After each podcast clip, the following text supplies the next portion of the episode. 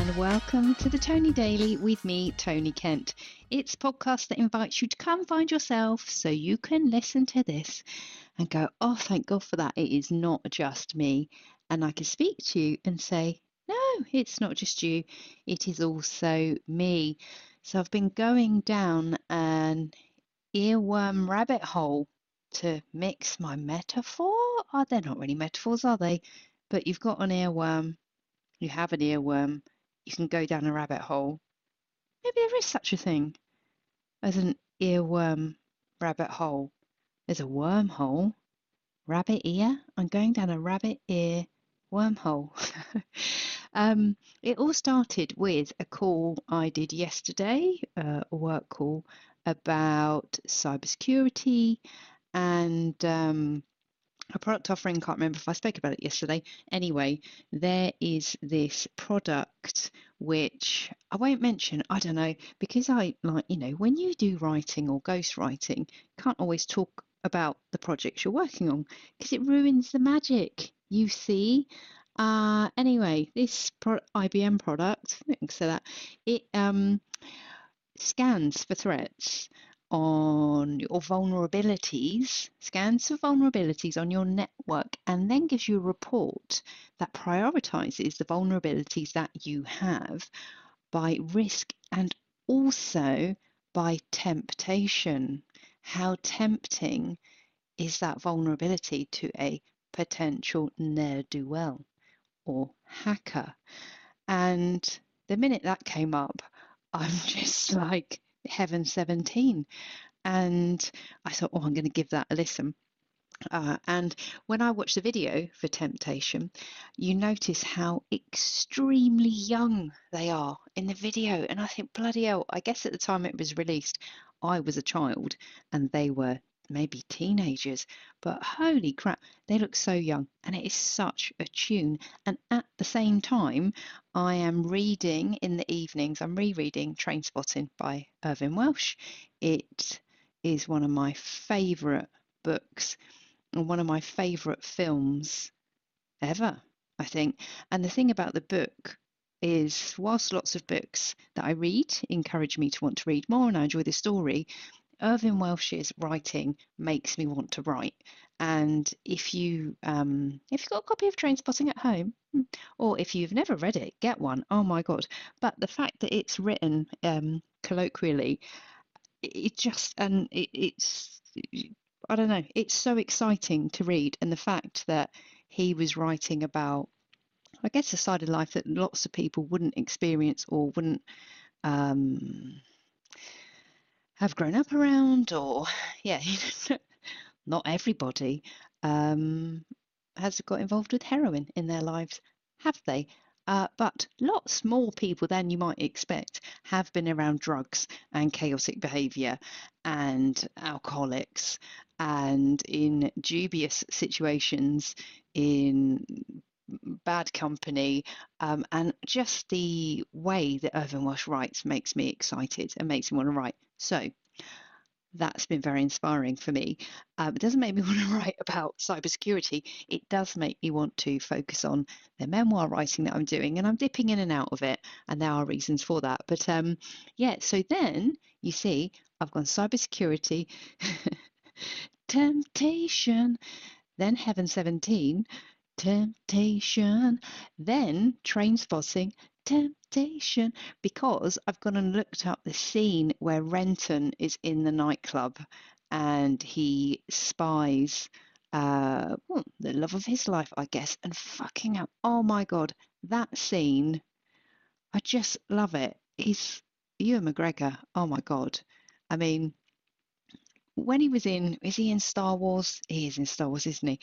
I was really pissed off because he's proper lovey. But when he was in Trainspotting, wow, yes, please.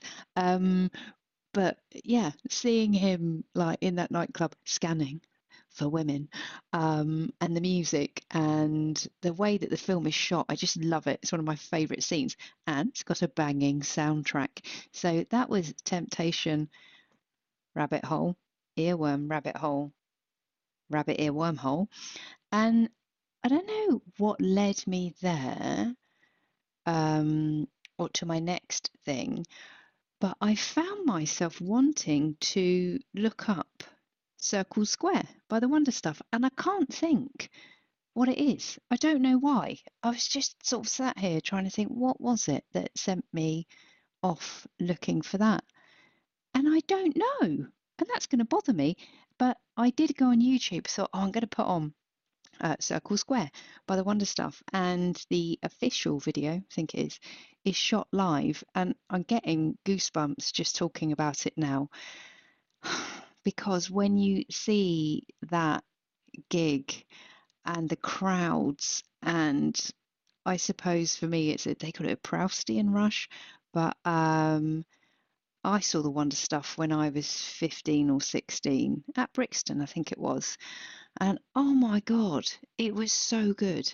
And they're so talented. And actually, it's not uh, until round about now that I'm like, oh God, they've got like, you know, a very f- folksy side to them, fit fiddler. And um, they've done, oh, I can't think of the song but uh, there's a very famous song that they covered, which is a very famous folk song, and they were also in Man Down. They're the wedding band in that, and they're brilliant. So um, yeah, I found myself sat there just watching this video of a Wonder Stuff crowd. It's shot in black and white, so it's quite moody, you know, and I was just yearning for that again. This is the midlife crisis, people, isn't it? Because my daughter is that age now, son's heading there, and their whole life is in front of them. And isn't that exciting? And how amazing that I've been able to get them this far with the able assistance of my husband, naturellement, and our wider family and people that we know and love and friends. And you know, it takes a village to raise a child, apparently. Um, but yeah, I guess that's it. You think, fuck, I'm getting old. Um, and I need to go to a gig again. So I did go and have a look on the Wonder Stuff's website. Um, they are not touring at the moment, but Miles Hunt is, and he's touring right now. So might have to go and see him. And it was funny watching the video because it explained to me or gave me a sense of when I went with my daughter to Bloc Party and we're in the mosh pit going for going for it. And in my head I'm just in wherever that place is that the music takes you. Same way oh my god we're happy Mondays. You know that that's just where I am and nothing else matters to coin a Metallica phrase. Uh, but doesn't. I don't know if it does for you, but for me, music is hugely transporting and something that formed an enormous part of my childhood, teenage years, and whenever things were really hard, the one place I could truly switch off without getting absolutely bollocksed was at a gig in the mosh pit. You just feel the sound coming through your solar plexus and through your chest and and that is a kind of almost out of body experience for me anyway. And I don't know where I'm going to go next from that because in mm, 14 minutes, I not only will my children arrive home from school, that, that's been timed nicely with a call that I'm getting on with a customer to talk about, I think it's power supplies and network continuity. So I'll let you know what earworm that yields. And thanks, John. Thank you to John, listener John, who had messaged about um, school days and what you are um, expected to take or bring, or what kids will do to get away from wearing the new things that you have bought. And uh, we had a conversation about the fact that kids don't want to wear a new blazer because why would you have a blazer that was, you know, two centimeters longer than the other one, which means that it fits you properly. Why would you have a blazer that fits properly? No, you want to wear last year's one, don't you? Um, you definitely don't want, want one that's got growing room in it which is uh, why my son refuses to wear his trousers. And we had a little chat about briefcases. Um, I had a briefcase. I briefly went to a school um, outside of, I guess it would have been outside of catchment. I went to a um, well regarded school compared to my other secondary school for the first six months of what would be year seven um, because I, I was am very bright and on that basis I think there was an argument that I could go to this better school but when I got there because I was really good at English but um, I got streamed then into top set of everything but I'm not strong at maths so I found that really hard but I think I don't know if you had to have a briefcase, but my mum bought me a briefcase. I definitely wanted one. Um, because obviously I was going for that look, but she got me like a doctor's briefcase that was brown and soft leather. Fucking hell, was I ungrateful. Uh, but unlike John, I didn't get mine thrown down the hallway. Kids can be assholes sometimes, can't they? Uh, anyway, that'll do for today. I'm pretty much there. I'm going to go and get on my next call, see what earworm that provides me with. What do I hope for you? I hope that you get a chance to rediscover a song that makes you really happy.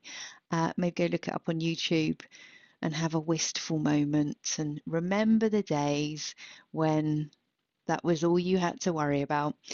Thanks for being here for the podcast. If you enjoy it, please give it a share around or give it a rating on your favourite podcasting platform. I will be back with you tomorrow. Bye bye.